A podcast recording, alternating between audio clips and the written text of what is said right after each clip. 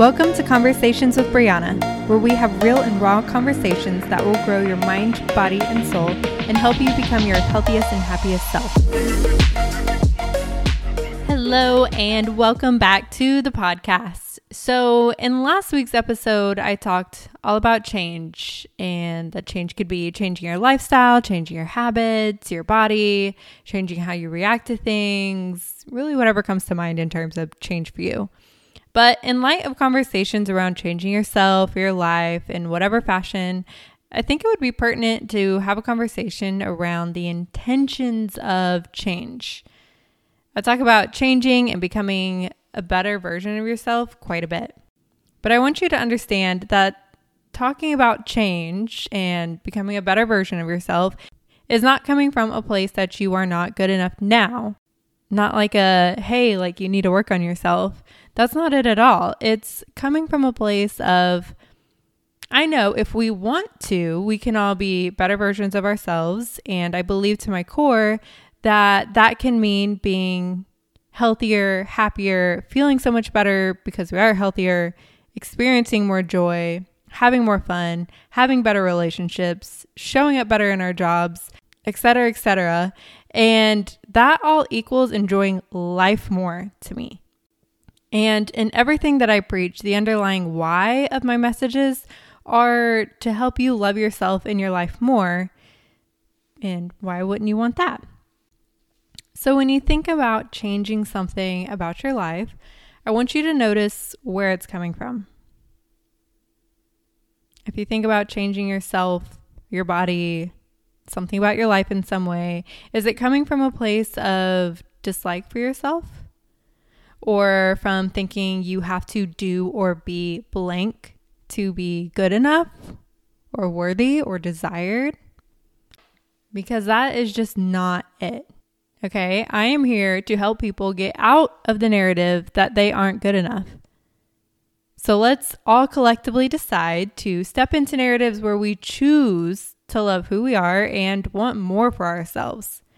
Because here's the thing we've received messaging our entire lives that we should change something about ourselves, that we need to suppress parts of us that aren't deemed attractive or normal to societal standards, that we need to change the way that we look, even though the standards for how we should look change every five years, that we always need to do better or we need to do more, that we always need to push ourselves harder.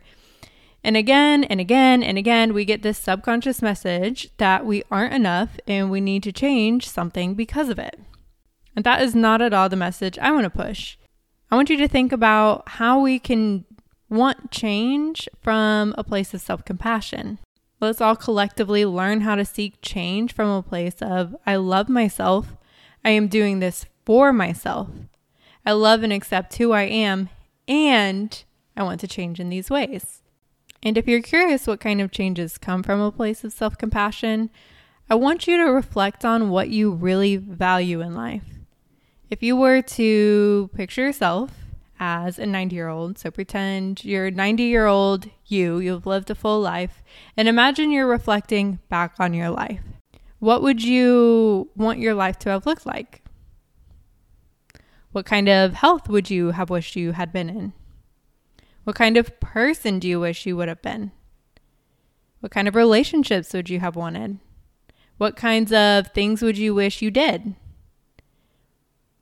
When you start to think about that, that can start to give some major insight into what matters to you and what kind of changes may really have a positive impact on your life that you can start working on now to create that life for yourself instead of reaching an age where you're reflecting back and having those feelings of, oh, I wish I had blank. You know, let's take time to reflect on these things now so that we can create a life that we love and we can show up as the version of ourselves that we want to be so we can live full, fulfilling lives. You know, if I'm going to be here living life, might as well do it in a way that brings as much happiness and joy towards me as possible.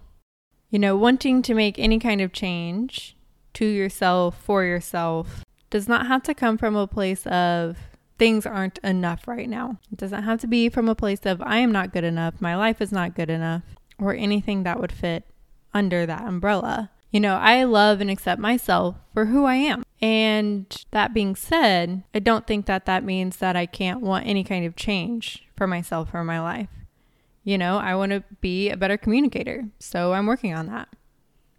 I want a strong, healthy, resilient body, so I'm working on that. I want to manage my time better, so I'm working on that. You know, you can go after change from a place of knowing it will help you be a quote unquote improved version of you, and only you get to make that distinction for yourself, or that it will improve your life in some way.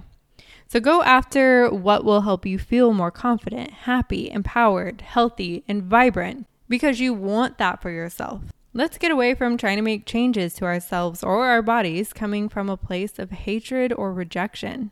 And on the flip side of the coin, realize that you need self compassion as you work on changing as well. Let's say you've decided to work on your nutrition for health and body composition.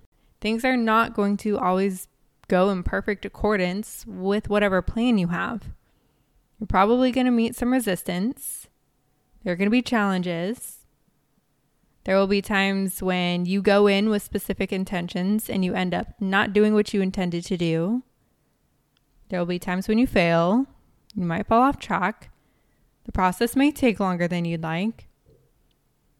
But in these moments, you have to meet yourself with self compassion saying mean things to yourself, falling into guilt and shame, self loathing, those are not going to help you reach your goals, especially in a sustainable way.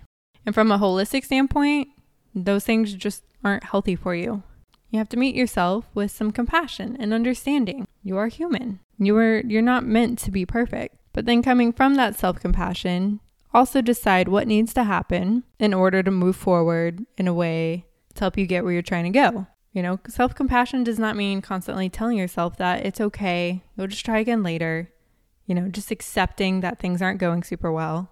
Coming from a place of self compassion also means pushing yourself from a loving place, taking responsibility for your own actions and for how things are going, choosing to commit to what's best for you, and deciding to move forward.